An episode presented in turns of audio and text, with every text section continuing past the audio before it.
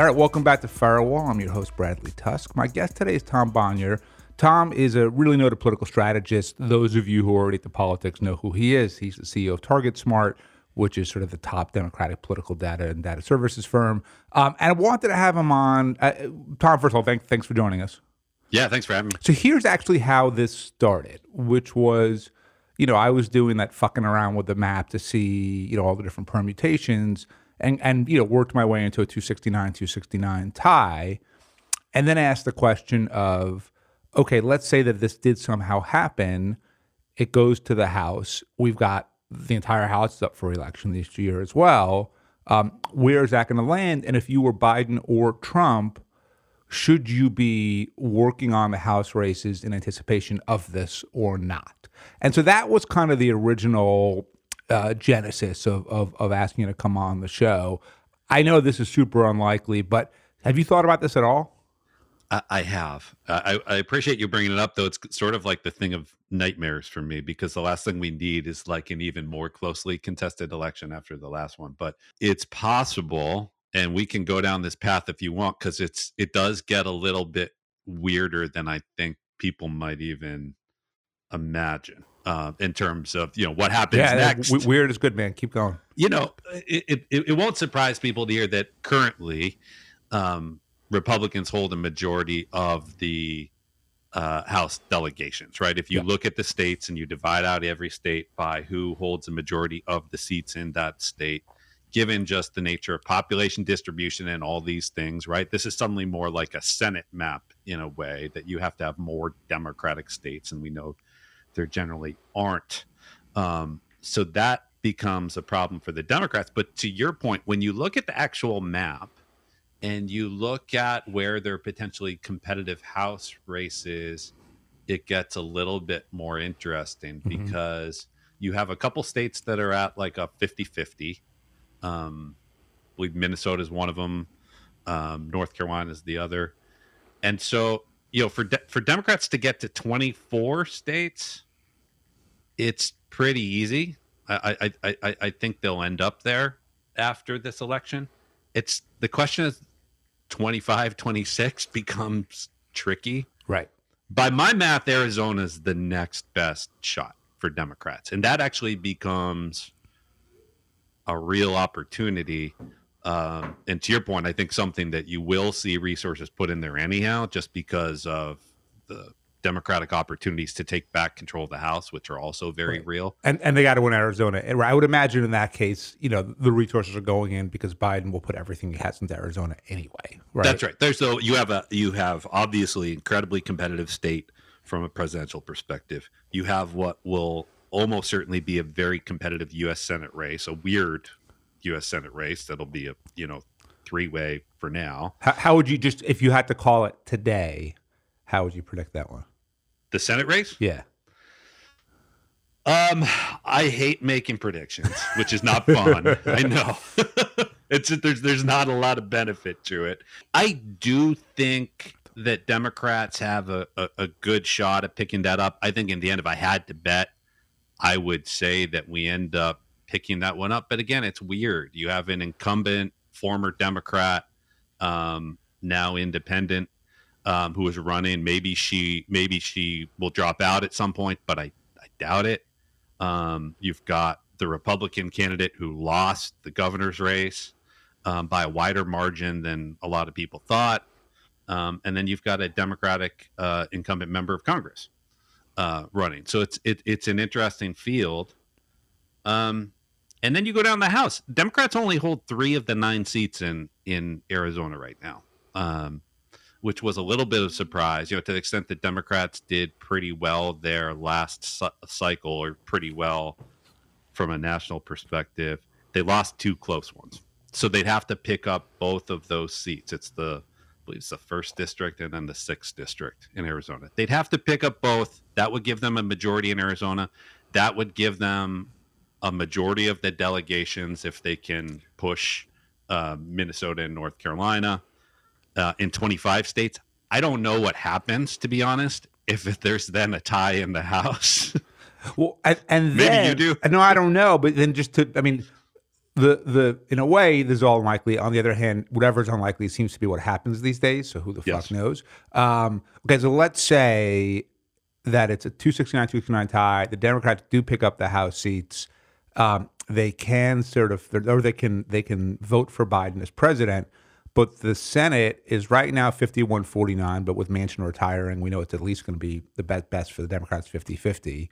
And then there's another, what, seven, eight competitive races on top of that. So let's say the Senate ends up being fifty-three forty-seven. Um, you know, just given that the Democratic sort of institutions and processes these days no longer seem to be sacrosanct, would they just refuse to confirm it and certify it? Like, I don't even know what would happen. Yeah, you know, I've I've heard a few theories on this, and obviously these things can be dangerous. But to your point, um, you have to consider everything, right? the, yeah. uh, yeah. Uh, we're, we're sort of uh, beyond the pale at the moment. And um, the theory that I heard yesterday, and this was based on the special election from, what, last week, Uh, in New York, yep. with where Tom Suozzi won. People were noting uh, that the speaker has not seated him yet, uh, and that that was about they wanted to be able to, uh, you know, finally succeed in their impeachment uh, proceedings uh, for Mayorkas, uh, which they did. Um, but they're still putting it off. He said that he'll do it by tomorrow, but I guess there are some people questioning whether or not that will happen, which led some people to believe that, well, the new House is supposed to be sworn in, I believe, on January third. But some people are making the argument, well, there's nothing that will actually compel the speaker to do that because it's the speaker from the previous session who has... Which might be Johnson, might not. Who knows, right? Yeah, right. Um, so, you know, there's some theory that what Republicans could do is actually fail to swear in the new Congress, especially if Democrats do take control of the House. They do take control of a majority or at least twenty-five state delegations, that they could just kind of leave their existing uh, majority in place long enough to get to the January sixth vote certification. And then so, okay, uh, hijinks so, would ensue. So, so then it goes to the Supreme Court, of which on one hand, it's a clear Republican majority with a third of the justices appointed by Trump. On the other hand, they're in there for life, and their legacy has to matter to them to a certain extent, right?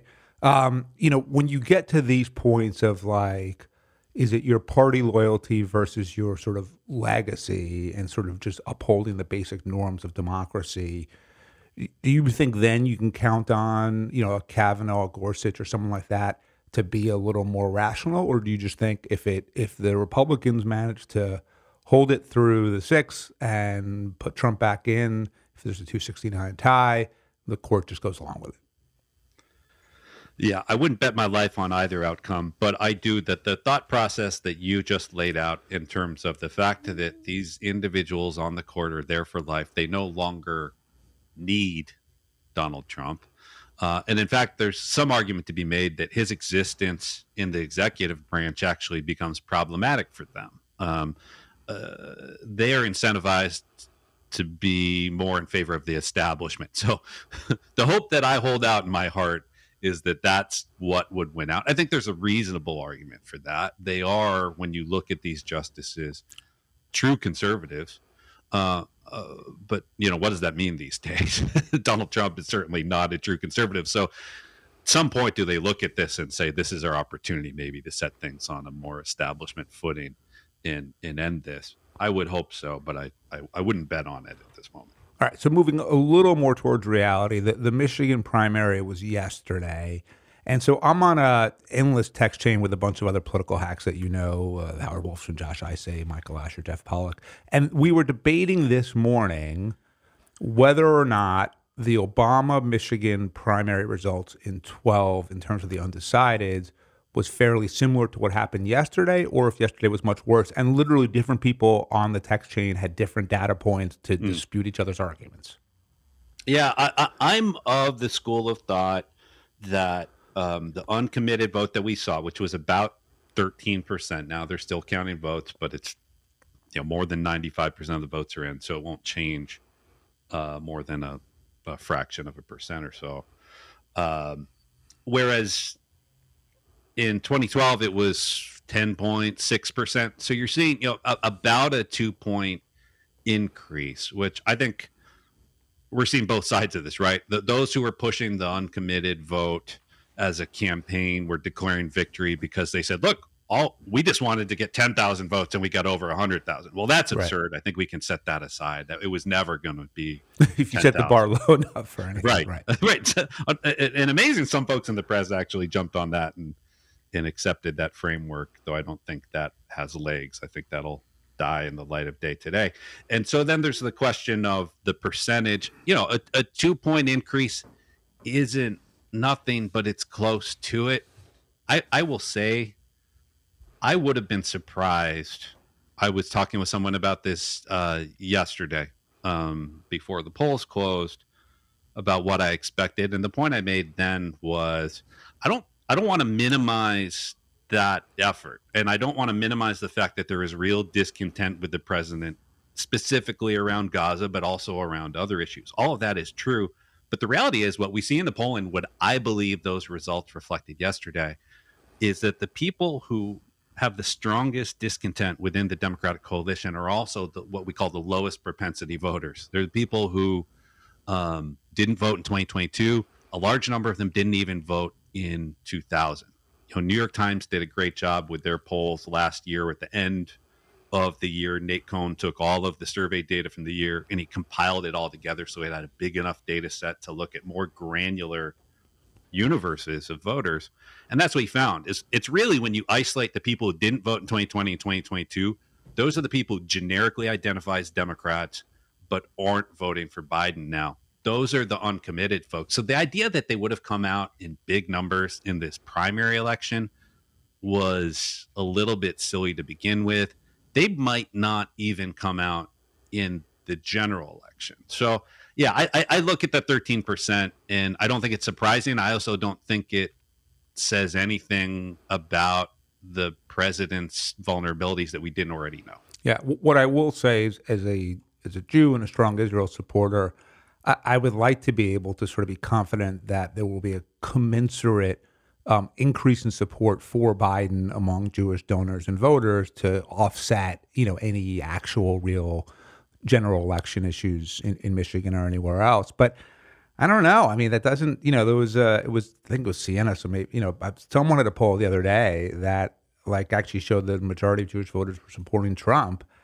And what do you make of that? I mean, how much better could Biden possibly be on this issue?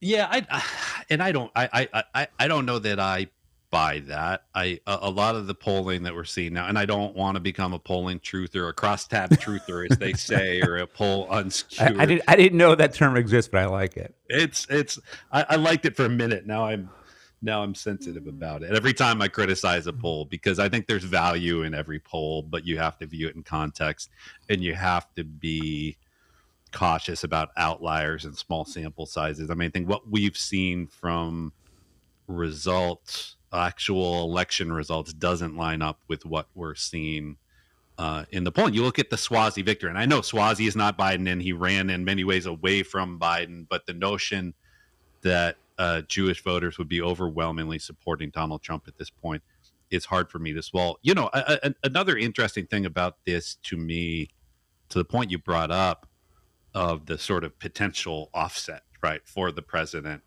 um, in terms of getting stronger support Uh, from Jewish voters in general. I think that has been lacking from this conversation. There have been folks on the side of this sort of uncommitted side who have been arguing that the president is um, is going to lose this race if he doesn't listen to them. And for me, not making a judgment in one way or another about the merits of, of their arguments, what they're not considering is what would happen and what support, electoral support, would he lose if the president did what they're asking him to do, right, and come out and, you know, not just condemn Israel, but act to stop them.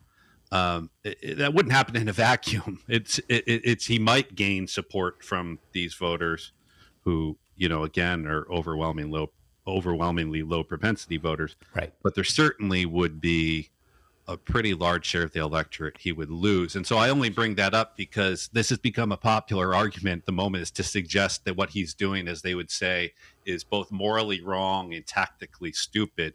Well, people can argue about the first part, but the second part, um, it's hard to argue that um, there's a tactical benefit to him uh, going along with what. So, so does that lead uh, to a larger argument that Um, everyone was underestimating Team Biden, in the sense of, you know, there's every idiot like me out there with a podcast now, or a column or a blog or something, right? So everyone has to have an opinion about everything, and everyone likes to sort of believe they're smarter than everyone else. But, you know, to your point, while there's all this angst about, you know, Arab American turnout in Michigan and the impact on Biden, you know, ultimately it's a trade-off, and in the trade-off, you're probably trading away low propensity voters for higher propensity voters, which is the logical thing to do. And Team Biden, I would imagine, can say, we won in twenty, we won in the midterms no one expected, we won, you know, every kind of special election in twenty-three, we keep consistently winning, we know what we're doing, shut the fuck up. Um, do you give, how much credence do you give to that? Yeah, I, I give a fair amount of credence to that. And, and and yeah, you you. I, I think it's funny that you described yourself as an idiot with a podcast, as someone who's managed a successful campaign or two, but um but I'll go with it. um uh, I you know I, there, there's a long history of uh pundits and and even political operatives underestimating the president, and I don't mean to offer that as a soundbite, but when you think about, let's just go back to twenty twenty twenty nineteen twenty twenty, when you think about the Democratic primary, to me that was uh, another example of exactly what we're seeing now happening, just in a different framework, where the Biden campaign, months before Iowa and New Hampshire, said, this is how we're going to win the primary. You know, we're going to take this path. We're not going to do well in Iowa and New Hampshire. We're going to barely contest it. But then when we get to South Carolina and Nevada, states that reflect the diversity of the Democratic Party, we're going to win. We're going to do well. That's how we're going to win the nomination.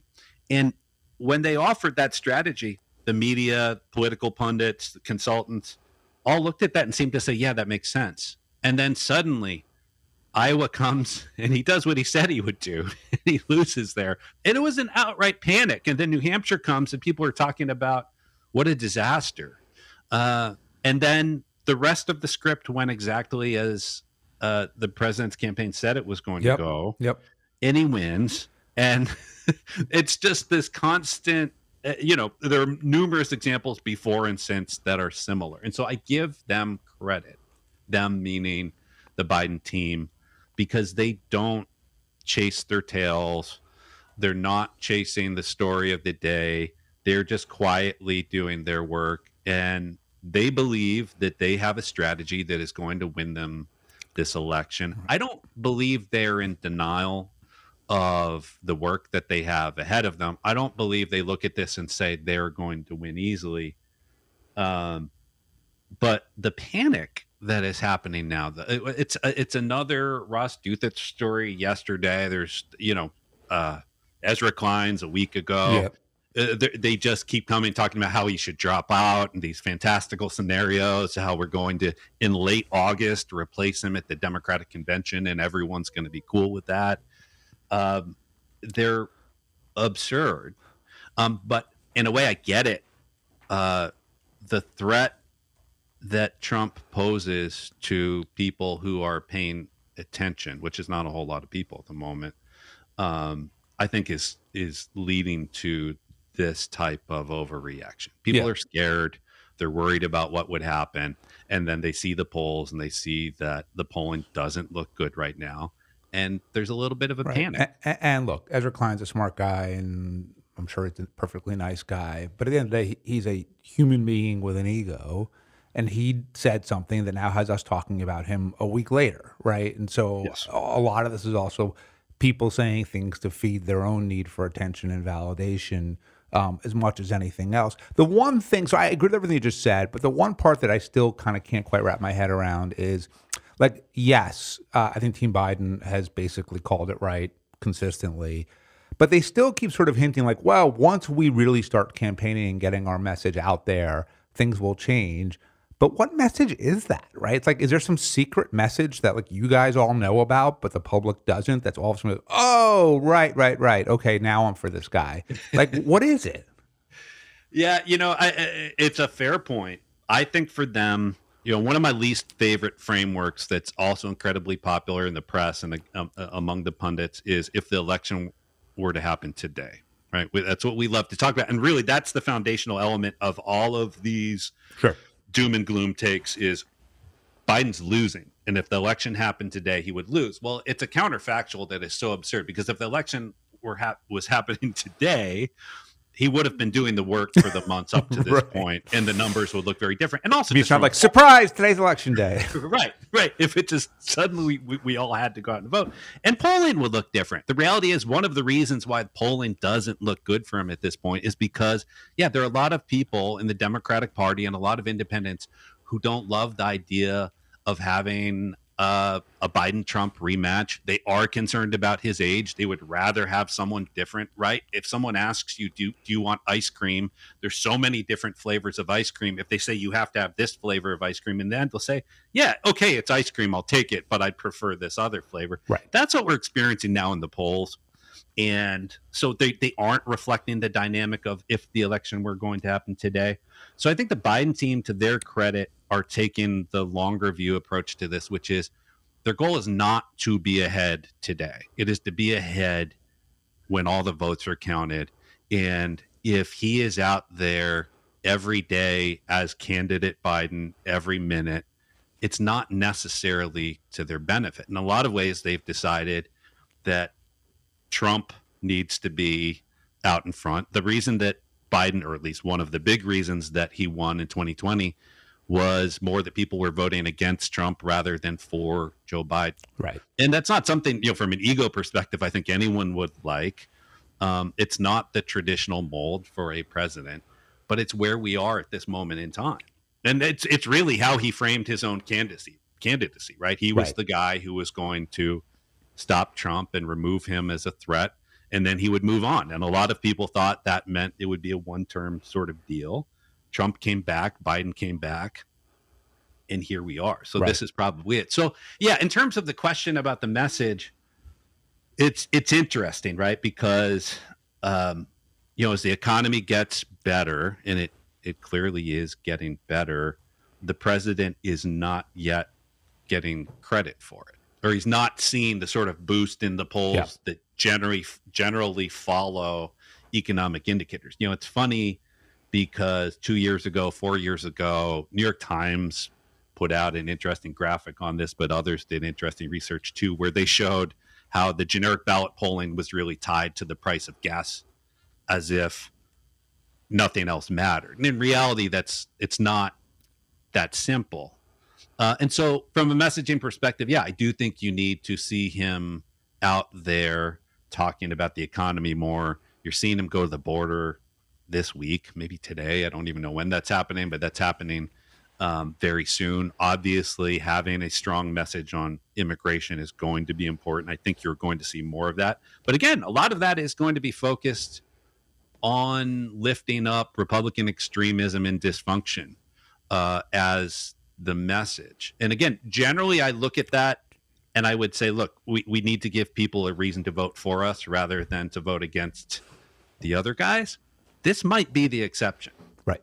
So let me throw two totally untested theories at you based on everything you just said. So the first one is that we just don't really like our vice presidents. And so as a result, even when they do become president, we're like never that happy about it. I think nine out of the twelve that have become president did not end up getting a second term, if you think about it. Um, so Biden at least might lose this election, right? Al Gore was thoroughly rejected. George H W. Bush lost. Um, Ford lost. Nixon won in sixty-eight, but he lost right after being vice president in sixty. L B J had to not run again. Truman barely beat Dewey, and so on. And so, you know, Biden, especially because he at least gave voters the impression that he was just going to come in there to take out Trump, bring things back to normal, step aside, even more so may have created this expectation. But e- even if he hadn't, even if it's just a normal, hey, of course I'm going to be president for as long as I can, um, we just don't want it. And like any time that you have effectively a third term through the continuation of vice president, although this one was interrupted by Trump in the middle, you almost have to assume that there's just not going to be a fourth. Yeah. Yeah, it, it, it, you're right. And certainly that's uh, the, the precedent is there. I think, you know, the, the, the challenge with that frame of analysis is we've broken a lot of precedent in the last, you know, well, since Trump came down that, that yeah. golden escalator, yeah. so to speak. But, um, it, it, you know, they've been more challenged. I think obviously Trump has broken a lot of political analysis. And I think the Dobbs decision has also um, made a lot of past precedent be not quite as useful. You know, the reality is the dynamic that you're referring to is certainly reflected in in the president's approval ratings as being, you know, now I think the lowest of any incumbent president in recent history at this moment in his presidency. And generally that would mean that he should lose by a landslide. Right. But he's running against another anomaly um, in this era of both polarization, but again, this post-Dobbs environment, um, you are seeing some weird things happen electorally where past precedents don't work quite as well.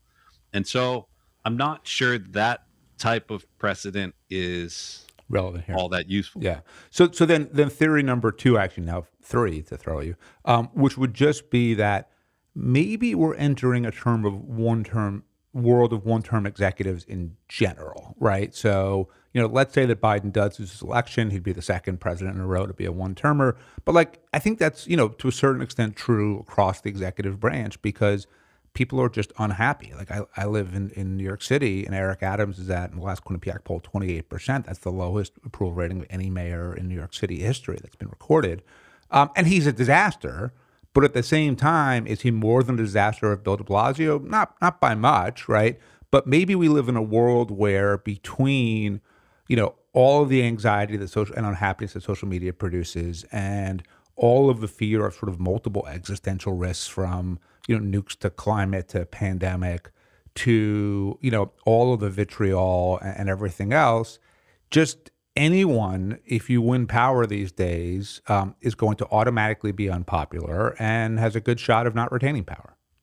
Yeah, it's a super interesting question, and I don't know that I know the answer to this because I, I, twenty twenty-two should have looked a lot different from that, from that perspective. In that you had, you know, quote the fundamentals that we talk about that dictate electoral performance, meaning inflation was incredibly high. You had the president uh, with historically low popularity ratings. You know, it's a midterm election. Democrats should have gotten wiped out like they did in fourteen and ten and, and ninety-four. Um, and they didn't.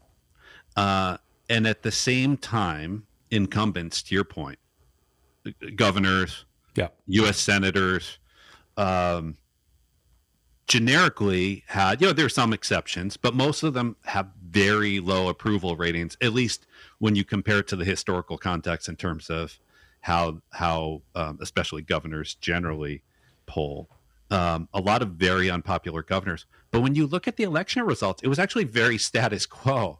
Almost every incumbent running for re-election in the Senate and in, um, governorships won. I think there was only one or two exceptions. And so it, it, it, I don't know if it's these two countervailing forces that just butted heads and we just were left in the middle or there's something else going on, right? Yeah. It's, it, it, you know, some of it is that dynamic that people will say, and this is not a new thing. You poll people about how they feel about Congress and they say Congress, you know, Congress as an institution polls worse than just about anything. Right. But then when you ask people about their member of Congress, they, they have generally felt pretty good about them, that less so now. So there's some of that dynamic that um, in the abstract, people are upset with these institutions and with politics in general, but they're still not inclined to put someone else in. Part of that might right. just be because they can't be troubled with the change. They might not think much of their incumbent, but they think even less of the challengers, and they generally hold a very low opinion of, of anyone who Um, do you think do you think field. It's possible that that has extended to kind of right track, wrong track? So, for example, Um, I got some data back last night on a poll we did in Illinois for some of the school meal work we do out of my foundation. And even though Pritzker's, I mean, he was underwater, but not wildly underwater, right track, wrong track was like twenty sixty-seven for Illinois. Yeah. It was like, holy shit, this is bad.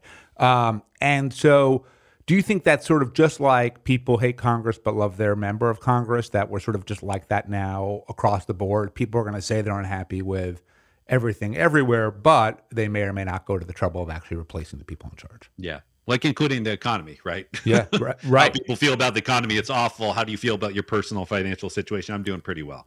Um, right. Yeah, I, th- I think there's something right. to that. You know, we did an interesting poll a few months ago where we asked the right track, wrong track nationally, but then we asked a follow-up, which is sort of thing where I'm kicking myself at, at that point because why haven't we done this before? The follow-up question was, well, who do you blame or who do you give credit? So if you said, I, I think things are headed off on the wrong track. All right, well, who do you blame for this? And if I think things are on the right track, who do you, who do you give, to whom do you give credit?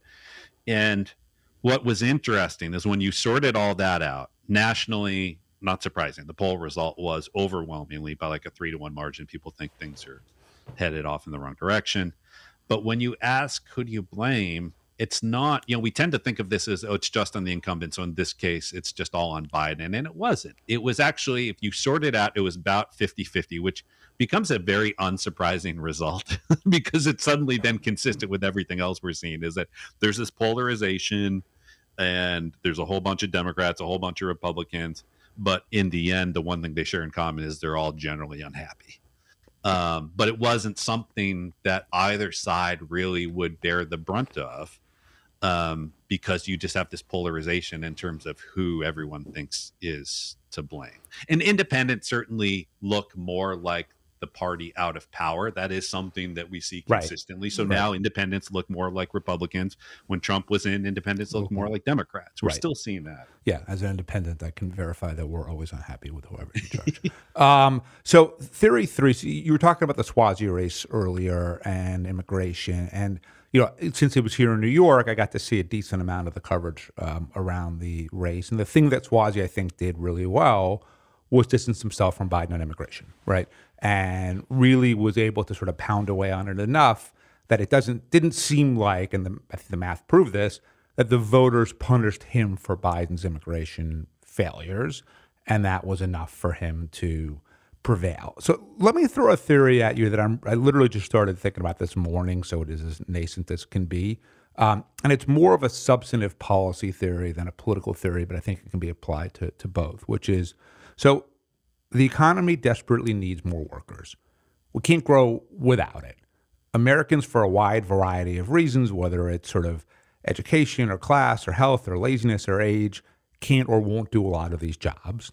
Millions or probably tens of millions of people all over the world want to come to the U S to work. We can't control the borders anyway, so they're getting in whether we like it or not. And yeah, I would argue that our asylum policy needs to be changed. But, you know, either way, it's not like people aren't coming in. And then other than sort of at least the crime caused by migrants, which I can't tell in New York if that's a real thing or just a New York Post sort of spectacular, um, and that the actual data is is the same as it's always been. Why wouldn't we just say, just accept that they're here, don't provide them with a right to shelter, don't provide them with any services that a non-citizen is entitled to, and let the economy absorb them, just like it has historically for hundreds of years. Um, and then we benefit from growth and, and increased tax revenue and everything else. So basically feels like what's ultimately a benefit to the economy and something the market, a problem the market can effectively handle, right? Because if, if you get to a point where there aren't enough jobs left in New York City for new migrants, they'll move to Iowa or work in a meatpacking plant or whatever it is, right? Um, we've kind of created a problem that in many ways didn't need to exist. And if you had just left it alone, would have actually been a benefit to the country. Yeah, I, I think that's a really interesting message and one that I'm inclined to like. I, you know, the Republican successes in terms of using immigration as a as a something to bludgeon Democrats with has been very fear-based, which is not surprising. That's generally where they've been successful in general, is appealing to people's gut instincts and their fears. And so there's all this talk of a border crisis. I think has generally been successful, right? We hear about the caravans, the scary caravans coming to the border, generally as we get deeper into election season. Um, and and you're right, it, you know, it didn't work in New York three, it didn't work in the Suozzi race. You know, part of that, I think, and it's impossible to parse this out entirely, was Republicans shot themselves in the foot by agreeing with Democrats uh, in the Senate on a, a legislative package and then torpedoing it when Trump said he didn't want them to give Democrats the win and he didn't want to lose the issue to run against uh, Biden on. But, you know, it's interesting when you look at the polling and talking to Mike Bosian, who did the polling for, for Suozzi campaign, I think did a really good job there. Their polling showed that Tom Suozzi, to your point, had already neutralized the issue even before that, because that blow up was what, a week, a week and a half. Yeah, yeah. I, I have a hard time believing that the voters are so attuned to the inner workings of the U S Senate legislative process. No, that's what did it. Well, the, the, the only argument that I would make, and I've made this argument before, is that if anyone was attuned, it's people who are voting in a special election yeah, right, in February. Right. But if point. you hope that's going to work in a presidential election that's going to have turnout, you know, three or four times what we saw in that special, you know, that you you, you can keep hoping it's not going to happen. So, you know, to your point, I think Democrats generally, we try to make these more dense arguments and appeal to someone's head. We haven't had a coherent message on immigration for a long time now. I think we struggle with it. Uh, and I think your sort of real politic approach to this is appealing, because certainly it matches with a lot of people's lived experience, which is, you know, this isn't a hypothetical. We we lived with the Trump immigration policy, and we saw the impact that it had on the economy. We saw the impact that it had a, on a lot of industries. Um, and and yeah, we have hundreds of years of data of the economy absorbing immigrants. And, you know, like part part of where, like if Eric Adams blames his twenty-eight percent on the migrant crisis, and I think if he has something to blame, it's this right to shelter in New York that created a cost and an issue for the city that otherwise, honestly, if you just ignored it, probably would have been a net plus for us. Yeah, well, I, I agree. And he, and he certainly, it, it, uh, Mayor Adams has lost the messaging war on this one by, I think, leaning into and validating the uh, Republican arguments yeah. rather than just noting that, you know, I think that attitude that people like there, that's we're New York, we're a city of what, nine million people, right. and we can do hard things. And this, in terms of the grand scale of things that New York has done, is not very hard. We'll figure this out. Um, but he, he leaned in and to and validated the Republican arguments, which strikes me as a weird political strategy, as if people were going to give him credit as the executive for the city um, for just, as he says, being dealt a, a tough hand. Um, that's that strategy certainly is. Yeah, he, he's sort of the master at kind of going seventy percent of the way with something that could potentially be a risky but innovative strategy, but then pulling back. Yep. And so as a result, he makes all of his core supporters mad and doesn't actually achieve the the trick that you would have achieved, right? Like the, the, the trick here the would have been to say, strategy. Right, like, all right, I'm not doing, I don't care if there's a right to shelter, I'm not doing it, right? Too fucking bad. And, you know, yeah, the left would have gone crazy and sued him and everything else, but like, then he would have had sort of a cohesive message, and he also wouldn't have had a massive budget crisis. Um, but yeah, he's he's sort of the, the king of doing that. All right, so l- last question, which is, you know, if there's one thing that view that you think is going to happen that's a little unconventional and not what other people are saying uh, in the next sort of, you know, ten months, what is that? Oh, gosh, I feel like the conventional wisdom is so wrong all the time. So maybe that's the right answer. Right. I, I, I, I think a lot of it's what we've touched on, right? That I think um, it's just all the takes that the overreaction we're seeing and the panic from Democrats that, oh no, this is actually a close race. Like, guess what? These are all going to be close races for a while. It's just the nature of things. And so I, I think a lot of those takes are going to look stupid. I do think people are still underestimating the impact that the Dobbs decision had and will have mm-hmm. in these races. It's becoming yep. more salient. You're seeing the horror stories, um, you know, the story of, of the, the few thousand Uh, rape victims in Texas already who have been forced to carry the yep. children of the yep. rapist to term. These stories are getting out. People are hearing it. We saw the story in Alabama on in vitro fertilization yep. and Republicans having no answer for that. I think we're forgetting that lesson again already. We've already done, I think, twice since Dobbs that this issue is going to have a huge impact. So, yeah, I mean, that's not the hottest take, but I do think it's at least slightly contrarian to the conventional wisdom now that seems to be that Biden and Democrats are doomed. I think you're going to see those elements reemerge as we get into this summer. Yeah. And yeah, it, it, I, I, I kind of love that that, that the contrarian take is that the conventional wisdom is right. uh, that, that's fantastic. Um, Tom, how do people follow your work if they want to kind of keep up with you?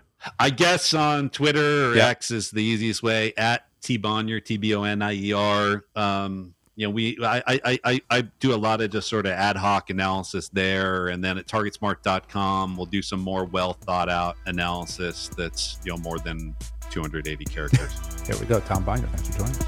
Thank you so much. Firewall is recorded at my bookstore, P and T Knitwear, located at one eighty Orchard Street on the Lower East Side of Manhattan. We'd love to hear from you with questions, feedbacks, or idea for a guest. Just email me at bradley at firewall dot media or find me on LinkedIn. And to keep up with what's on my mind and my latest writing, please follow my new Substack at bradley tusk dot substack dot com. Thanks again for listening.